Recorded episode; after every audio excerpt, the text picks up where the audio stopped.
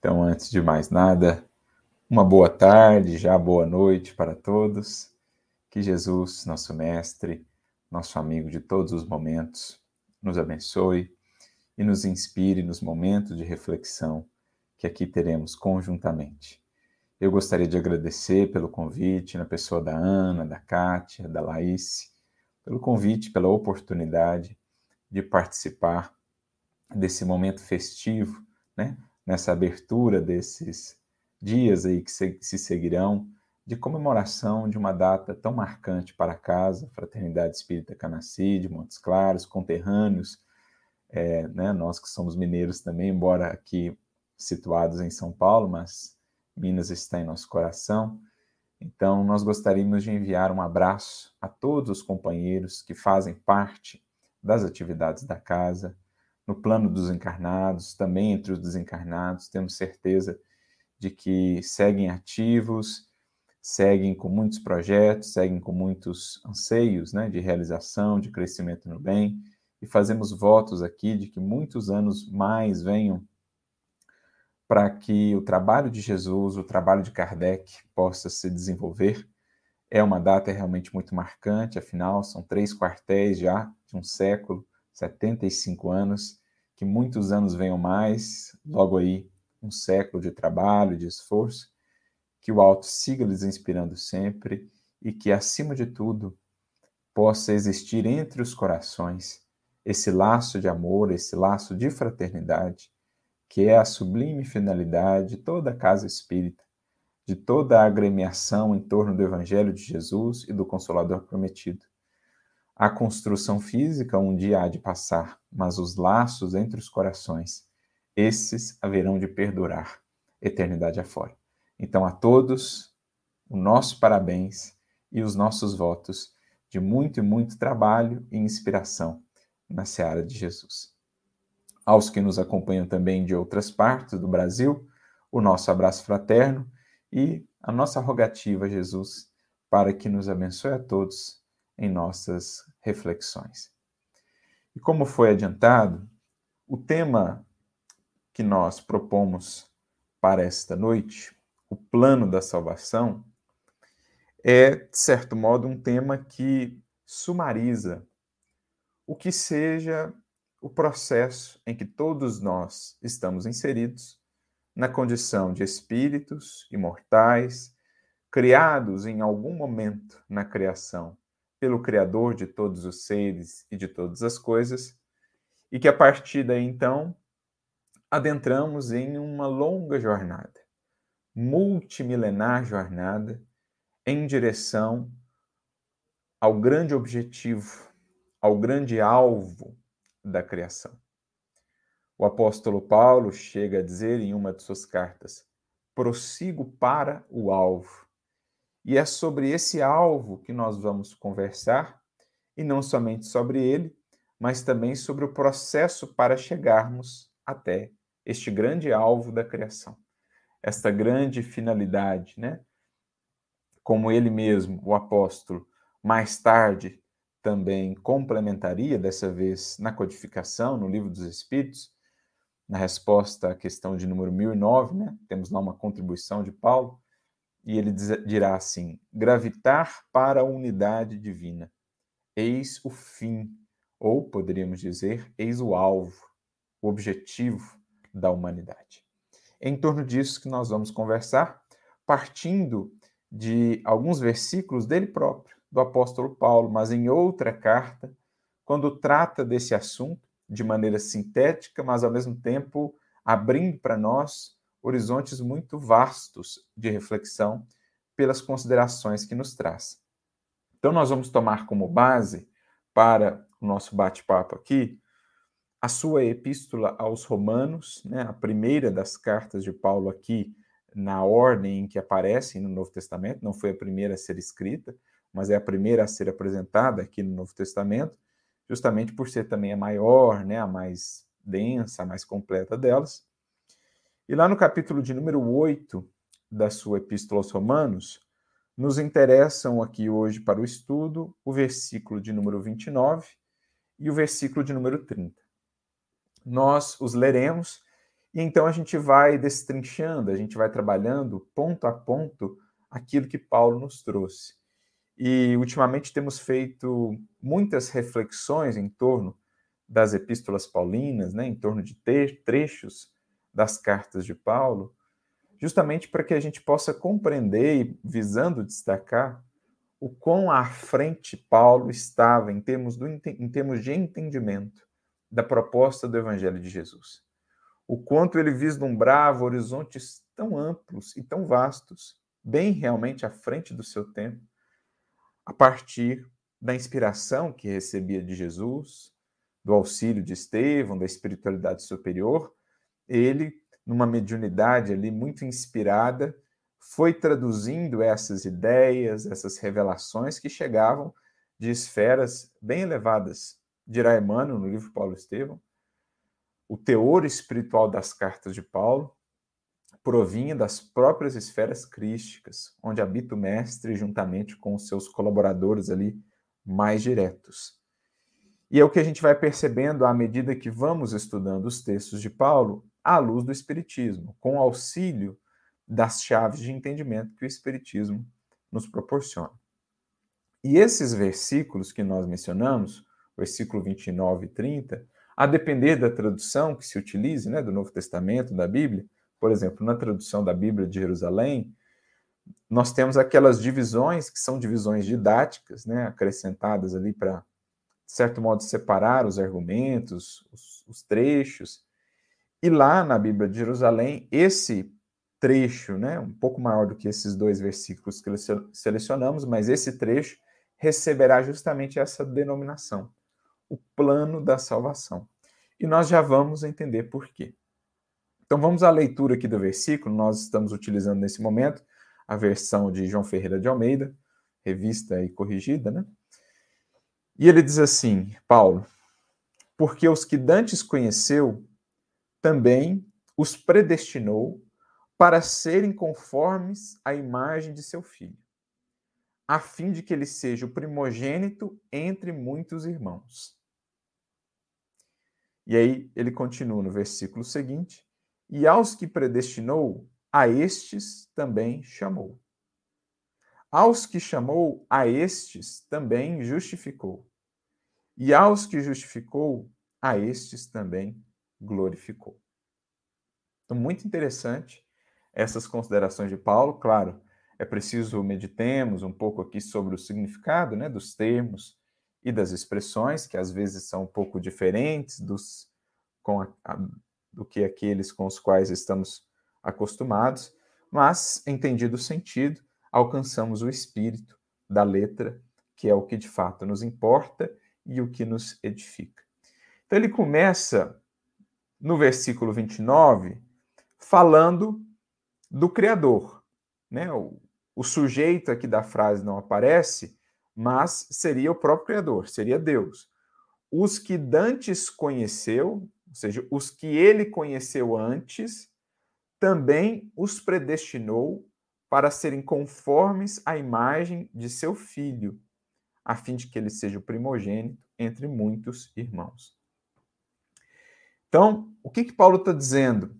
de certo modo, ele está apresentando para nós, em síntese, o que é todo o projeto da criação, todo o plano da salvação, que depois, no versículo seguinte, ele vai dividir em quatro marcos ou em quatro etapas.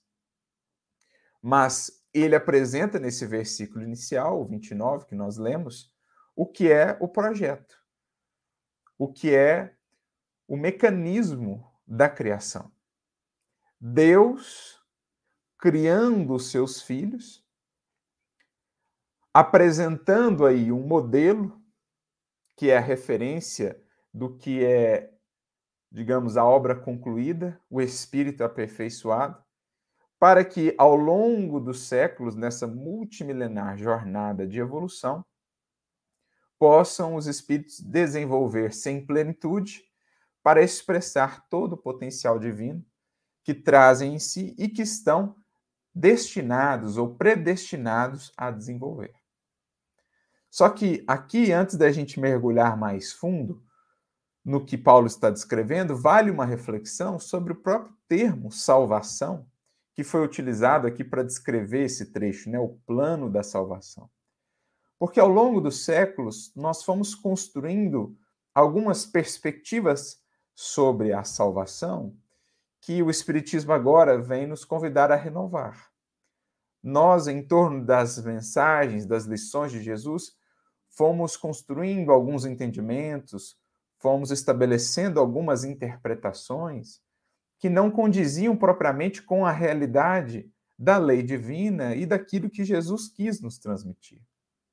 De modo que, por exemplo, acerca da salvação, para muitos corações, ao longo de muito tempo, muitos de nós temos concebido a salvação quase que como um processo mágico, quase que integralmente feito por Jesus ou por Deus, no qual caberia a nós apenas acreditar ou acolher a Jesus como nosso Salvador, e então estaríamos automaticamente garantidos né, no reino das bem-aventuranças, no reino celestial, no porvir, se, de nossa parte, reconhecêssemos em Jesus o Salvador e cumpríssemos ali alguns elementos mais formais né, de adoração no culto exterior.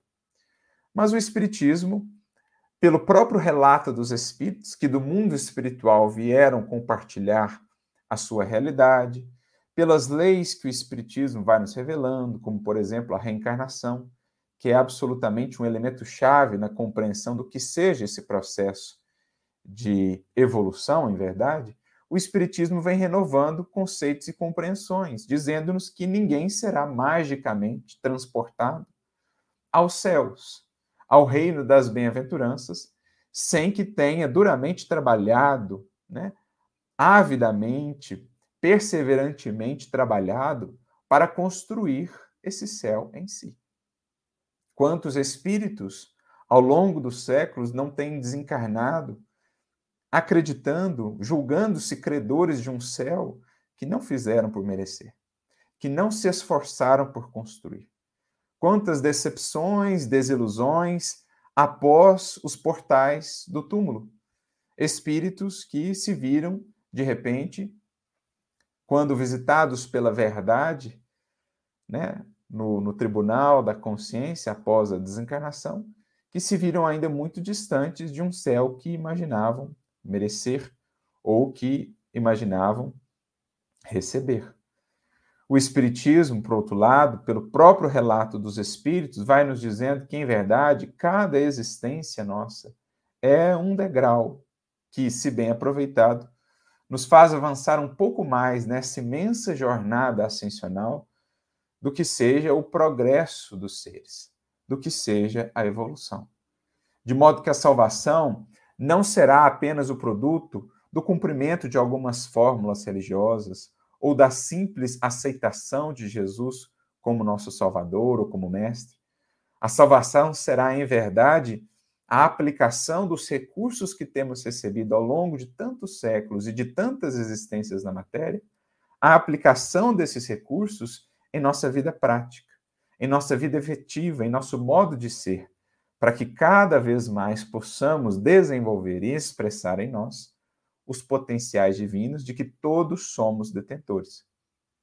Porque esse outro aspecto que o Espiritismo há de nos ensinar, de nos revelar. Todos os espíritos são criados iguais, no sentido de que partem do mesmo ponto de partida, simples e ignorantes.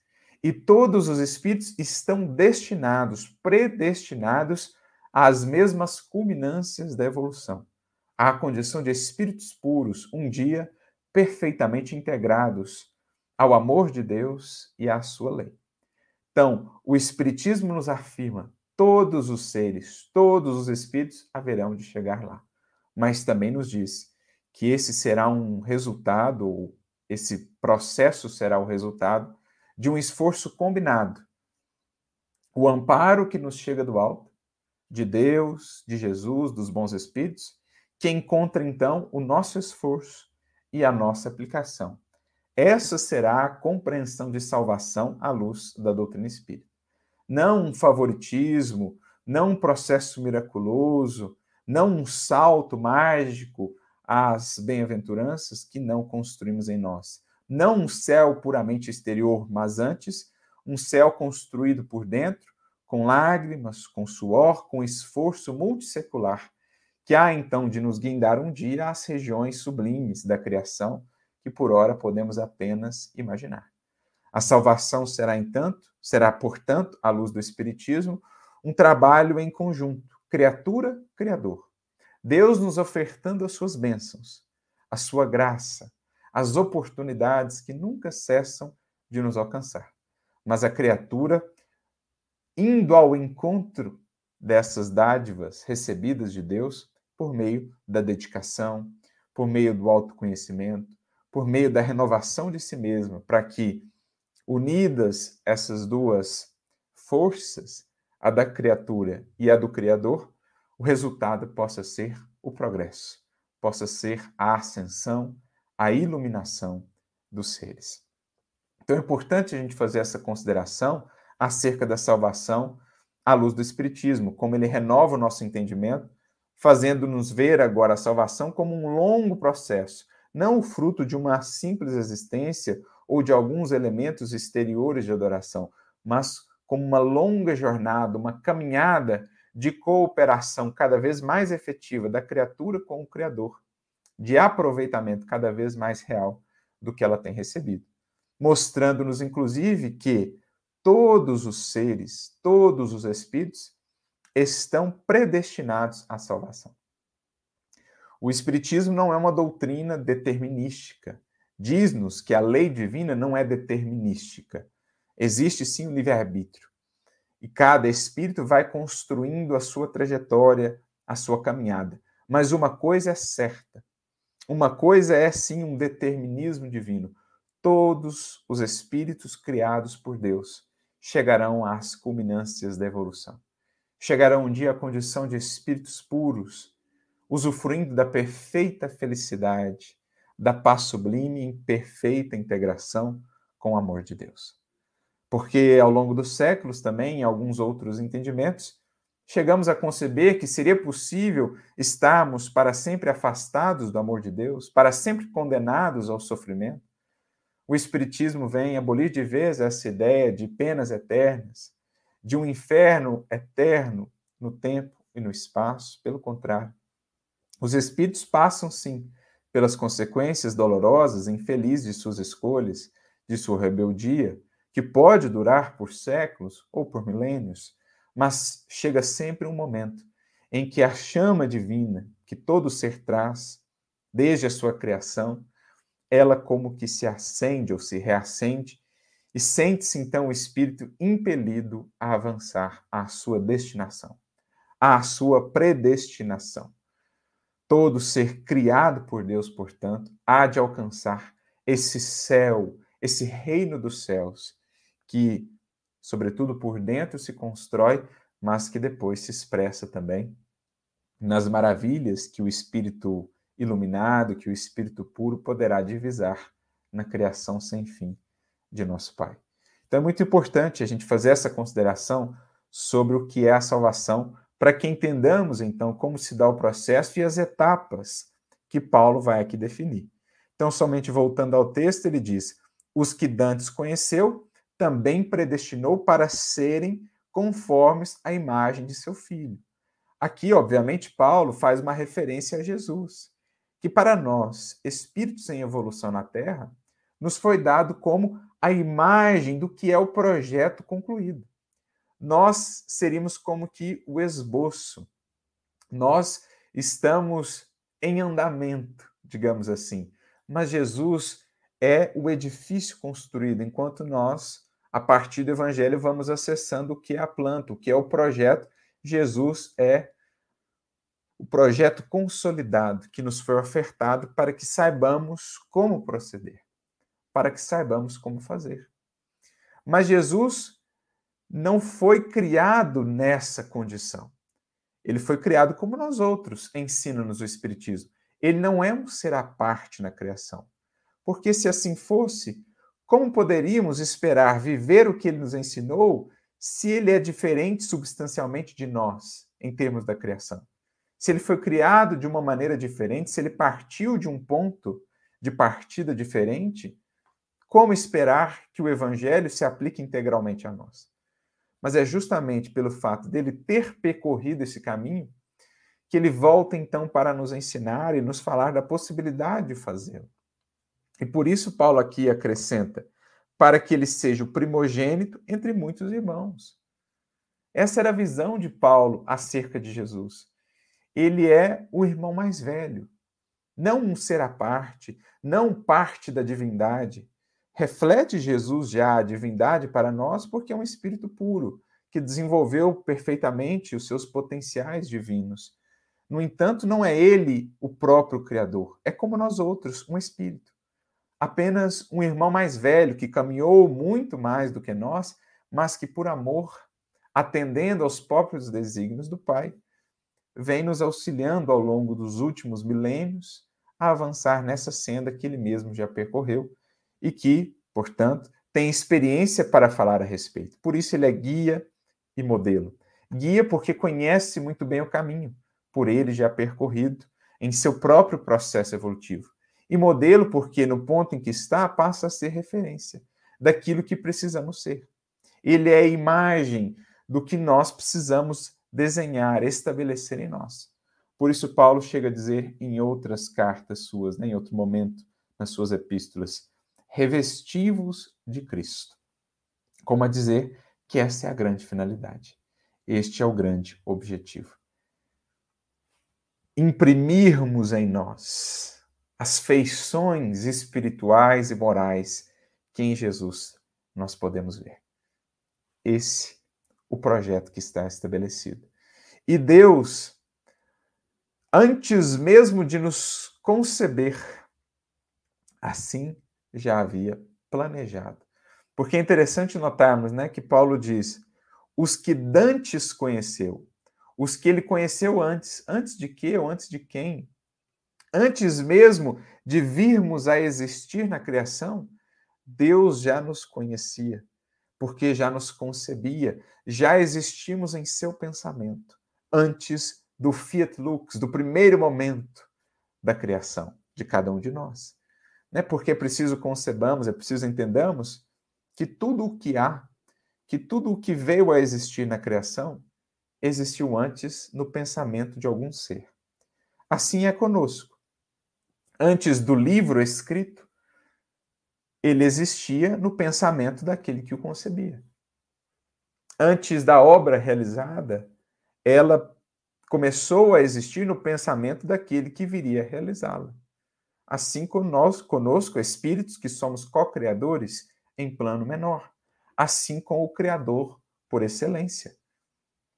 Né? Assim também com os espíritos em co-criação em plano maior, mas assim com o Criador, que é a fonte por excelência de toda a criação. Todos os que viemos a existir, todos os que aqui estamos, ele, antes de tomarmos qualquer consciência sobre nós, já nos conhecia integralmente, antes mesmo de virmos a existir, já éramos por ele conhecidos em sua mente, se assim podemos nos referir, né, fazendo uma analogia, obviamente, em seu pensamento. Então, os que Dantes conheceu, predestinou-os para que sejam como a imagem do seu filho, para que ele seja, então, o primogênito entre muitos irmãos. Então, essa é a visão espírita acerca de Jesus, em nos mostrando o Mestre como um espírito, como nós outros, que percorreu a jornada, que alcançou a salvação, porque a construiu ao longo de milênios incontáveis, juntamente com o Criador, que ampara todos os seres e que por isso mesmo pode nos orientar e passa a ser para nós essa referência, esse modelo. Eis o que é a salvação à luz do Espiritismo Projeto esse que na Terra é coordenado por esse Espírito que conhecemos por Jesus, que recebeu essa incumbência há mais de 4 bilhões e meio de anos atrás, antes mesmo do planeta existir.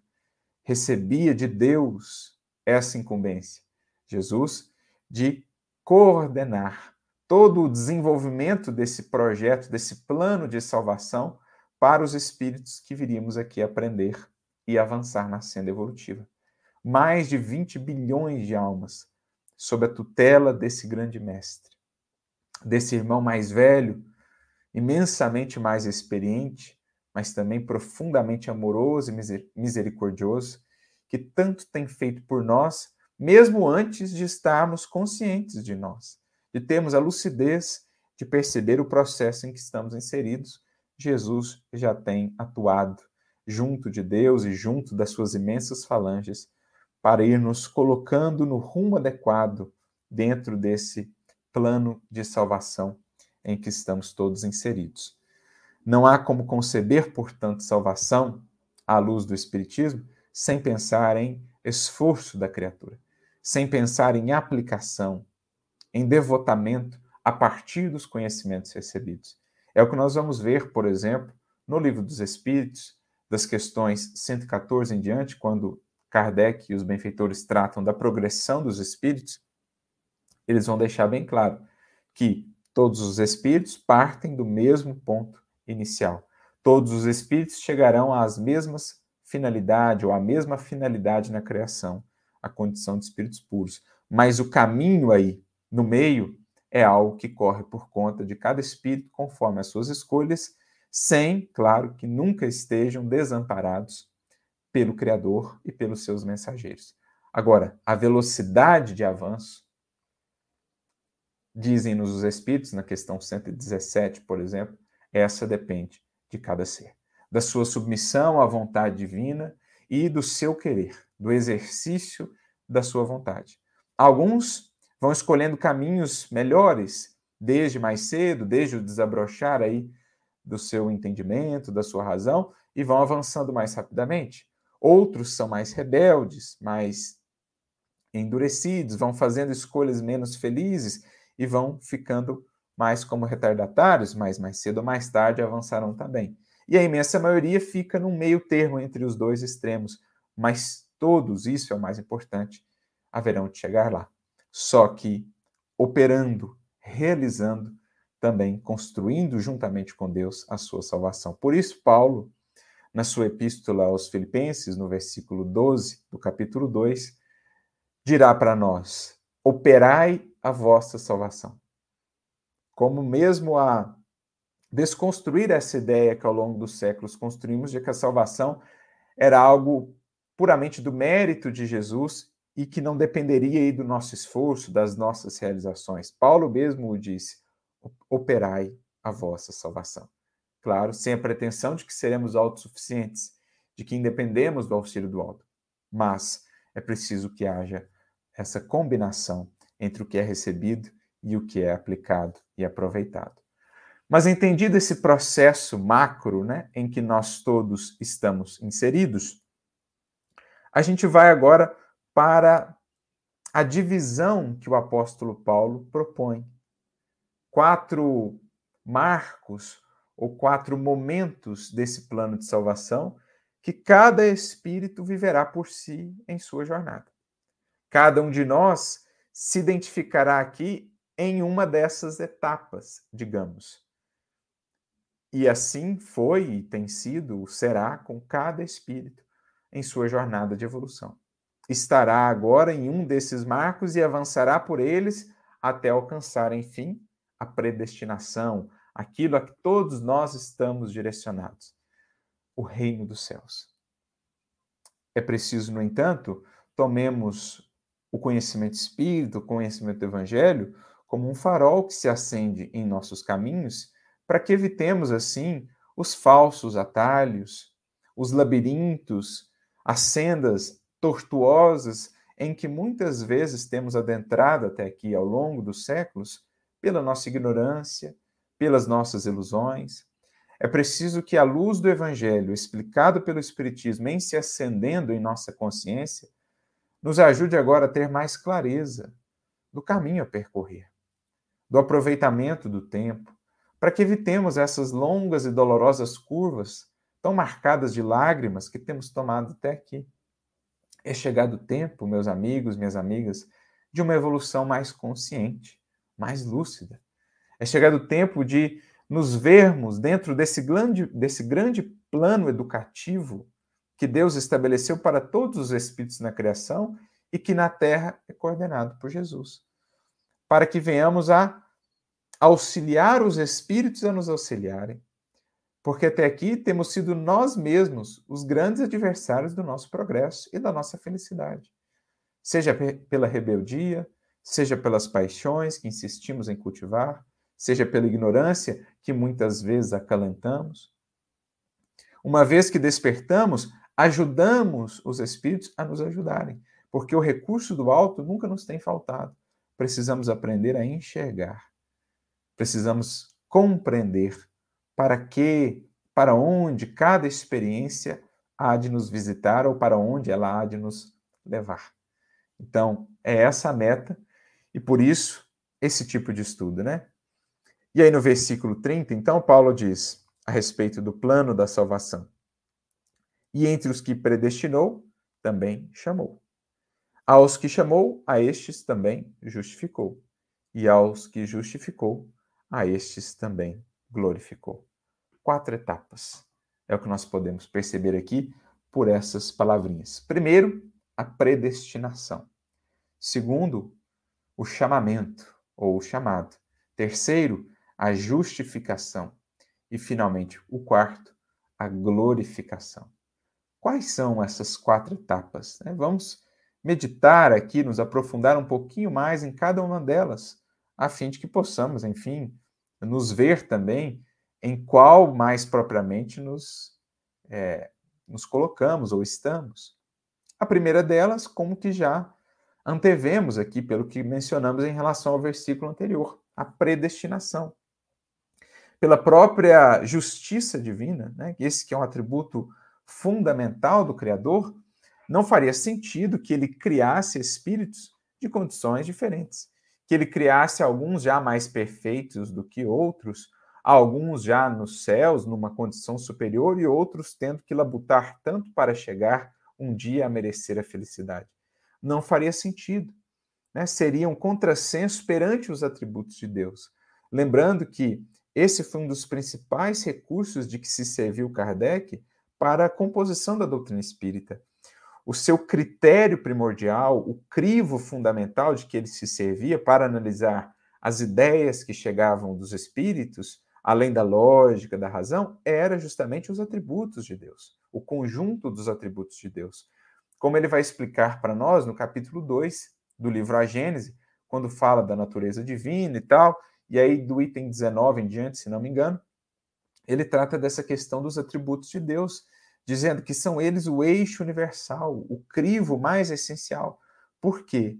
Qualquer ideia, seja no âmbito da filosofia, da religião, da psicologia, qualquer teoria, qualquer doutrina que diminua ou que venha a negar, a contradizer qualquer atributo de Deus, não poderá estar com a verdade.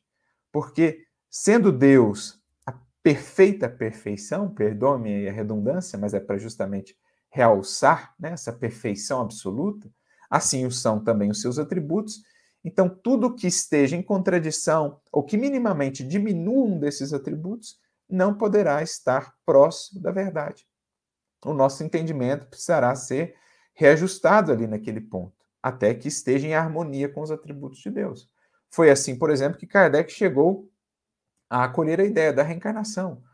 Ideia essa que ele, de certo modo, tinha uma certa resistência inicialmente, mas a partir do entendimento de que sem a reencarnação a justiça divina estaria seriamente comprometida, ele então pôde conceber que, de fato, é um elemento fundamental da lei divina, a reencarnação. Porque como explicar a tamanha diversidade de destinos se cada espírito tivesse somente uma existência?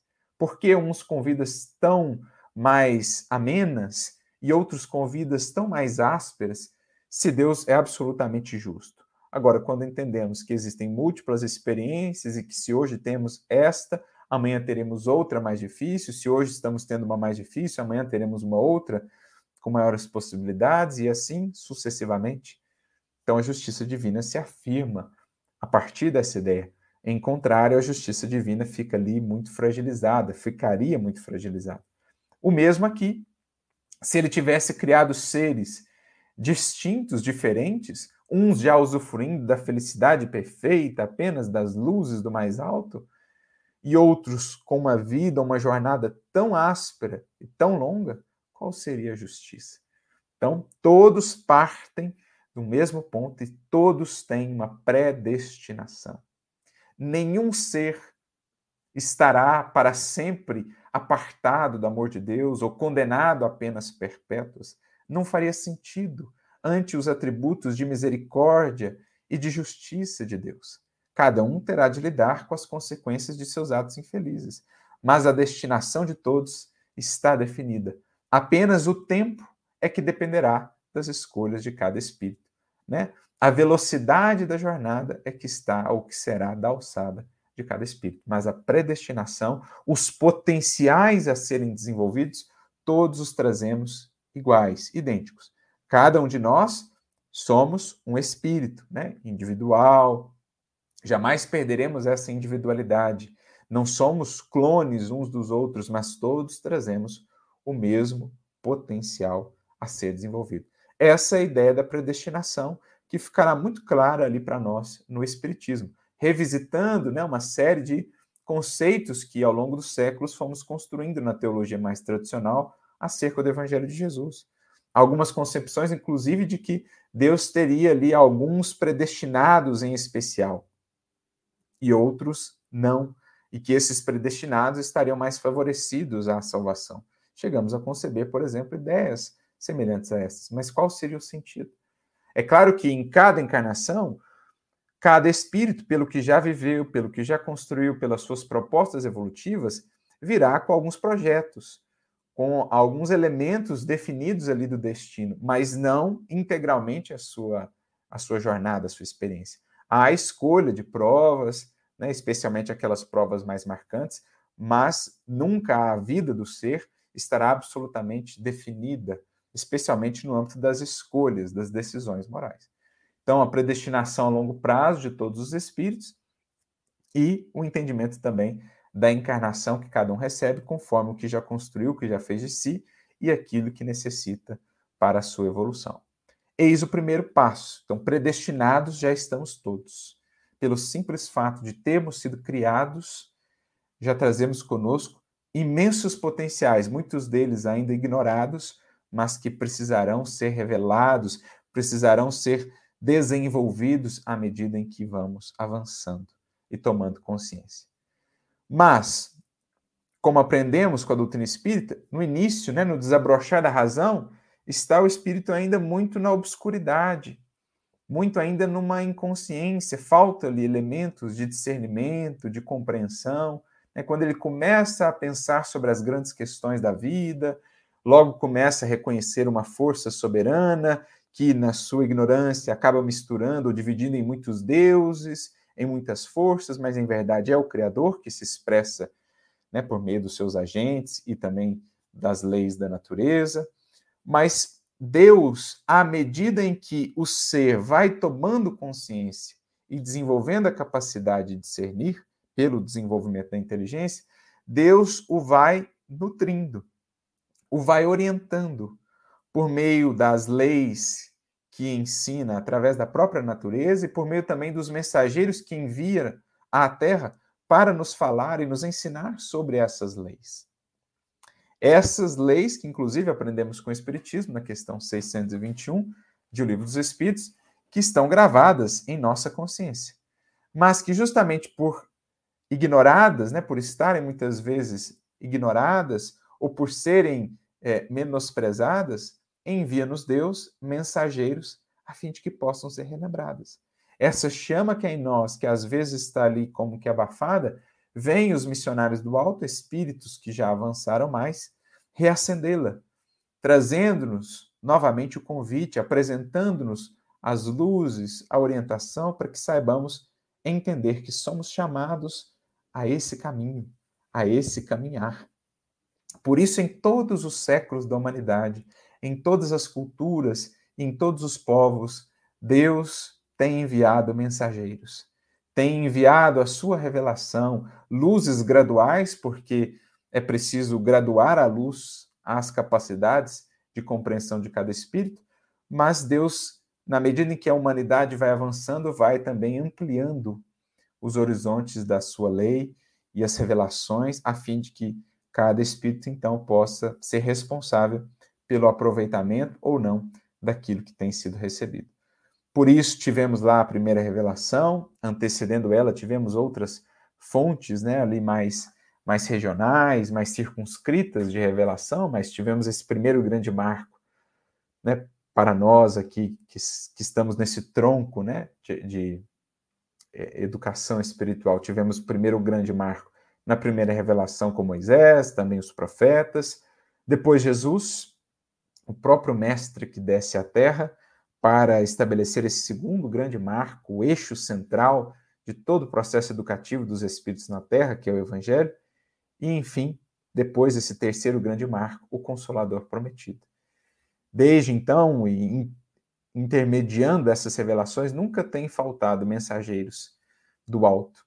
E especialmente agora, após o advento consolador, também os desencarnados, a voz ou as vozes dos imortais, reforçando ainda mais esse chamado, esses convites, para que a gente possa tomar consciência da nossa destinação e avançar em direção a ela.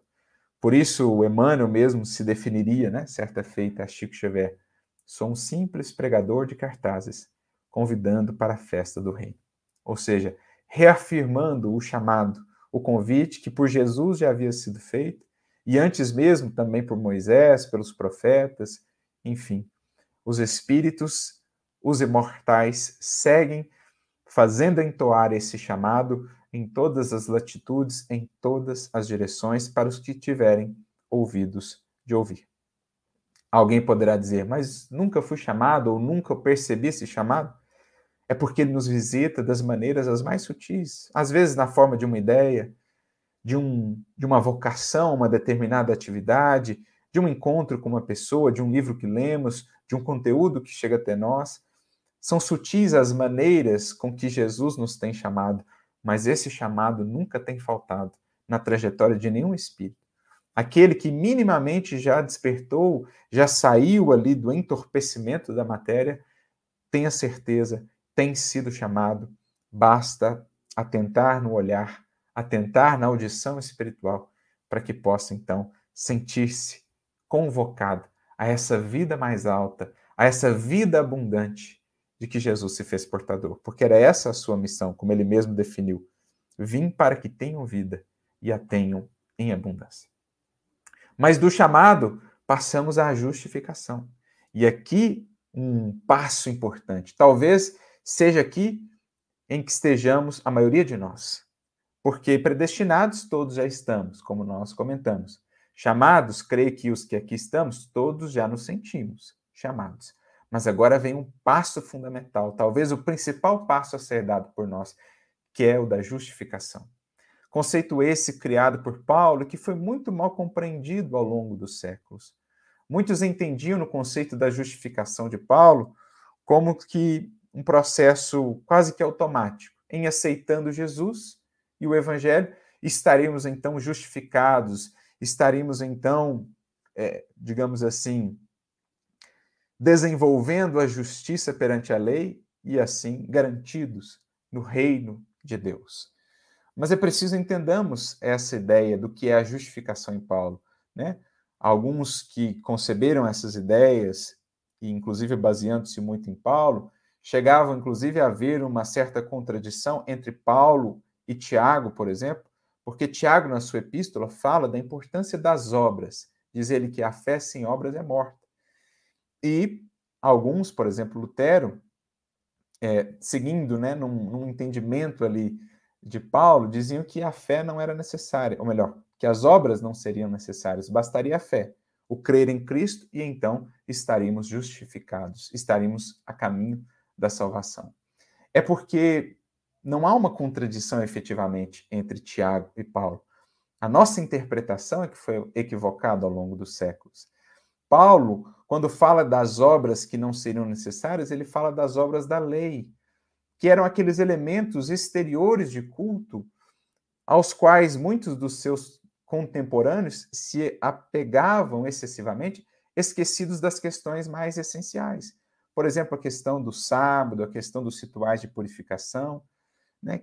que os fariseus muitas vezes levavam a excessos de escrúpulos, inclusive em relação ao próprio mestre, eles que ficavam ali de olho para ver se Jesus observava o sábado, se ele seguia esse ou aquele ritual, e Jesus então alertava: vocês estão muito atentos a isso, mas esquecidos do que é essencial, as obras de misericórdia, de justiça, de caridade. Então Paulo fala que as obras da lei, isto é, os elementos exteriores do culto, não seriam mais essencial. É nesse sentido que ele fala que as obras não são é, essenciais, as obras da lei. Mas está implícito no seu conceito de fé e justificação a realização, a aplicação. Afinal, fé, no hebraico, fidelidade, emuná. Então, para ele, estava implícito no, na ideia, no conceito de fé, que não pode existir uma fé sem obras, mas não puramente obras exteriores de religiosidade, né? Culto, adoração exterior, mas antes a realização do bem, da virtude, da transformação da nossa vida à imagem de Jesus que nos foi dado como modelo. Então, em verdade, ele diz o mesmo que Tiago, que a fé sem obras é morta, mas ele nos alerta para que não nos fixemos apenas nessa exterioridade da religiosidade, esquecendo-nos da transformação, que é o mais essencial. Por isso ele falou: operei ou operai a vossa salvação. E essa é a ideia da justificação. Não que a vida e o sacrifício de Jesus tenham justificado a nós. Ele nos trouxe o material, mas cabe a nós construir a nossa justificação, isto é, o nosso reequilíbrio, o nosso ajuste às leis divinas. Seria essa a ideia da justificação, alinharmos-nos com a justiça de Deus, isto é, com a sua lei. Um processo, portanto, a ser desenvolvido por cada espírito. Não que Jesus tenha feito por nós e bastaria então aceitarmos o seu exemplo e sacrifício.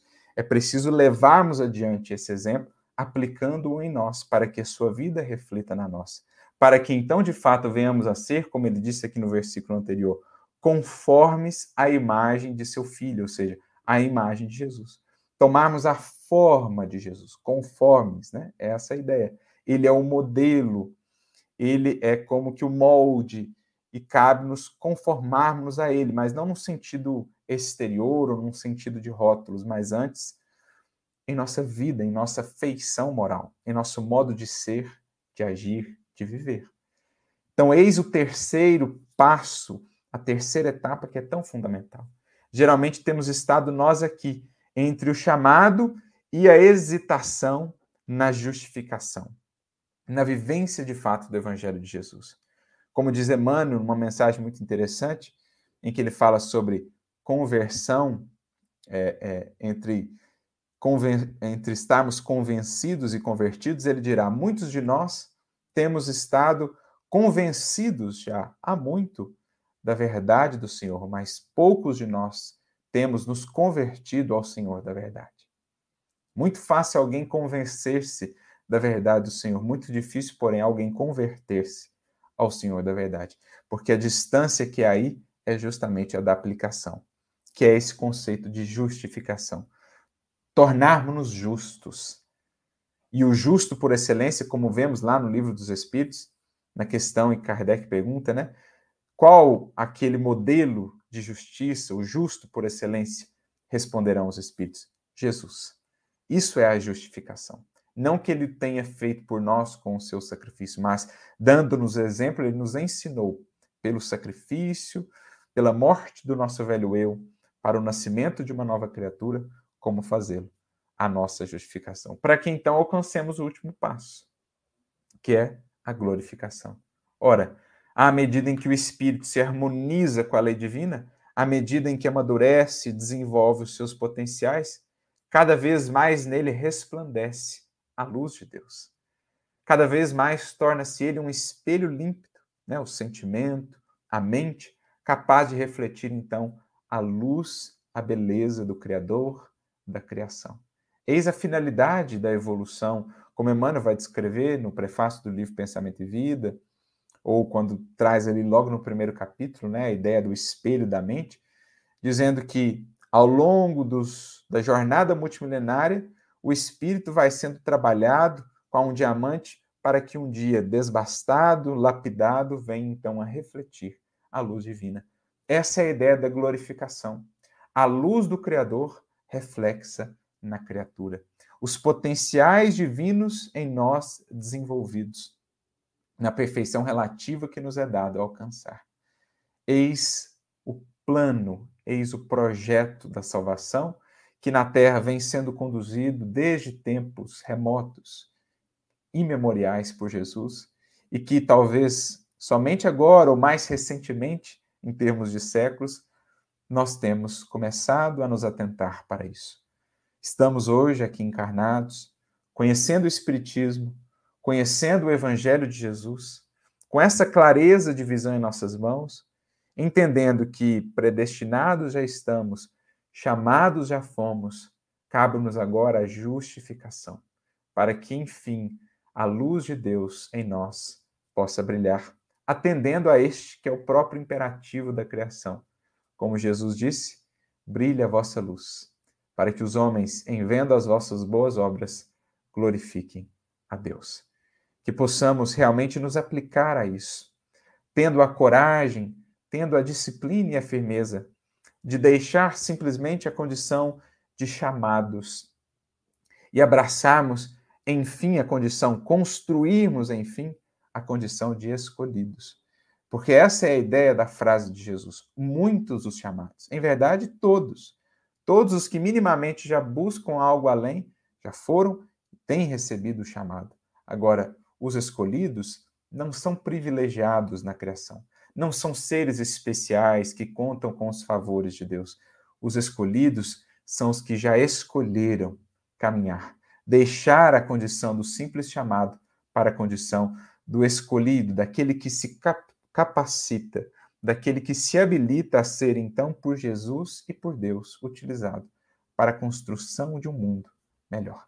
Aquele que, atendendo ao chamado, segue pelos passos do Mestre, em direção a horizontes da criação e da vida que, por ora, apenas conseguimos imaginar e a simples imaginação já é capaz de nos emocionar e de reforçar em nós ainda mais esse convite. Diante, portanto, das vozes do Consolador, dos imortais, que fazem ecoar ainda aquele chamado já tão antigo, mas tão perene, tão atual de Jesus, que não nos deixemos apenas emocionar ou encantar com o chamamento, mas que saibamos realizar operar, como disse Paulo, a nossa salvação. Que Jesus a todos nós nos abençoe, nos inspire. Avancemos, amigos, justificando-nos para que um dia tenhamos a alegria de glorificar a Deus em nossas próprias vidas. A todos, muita luz e muita paz.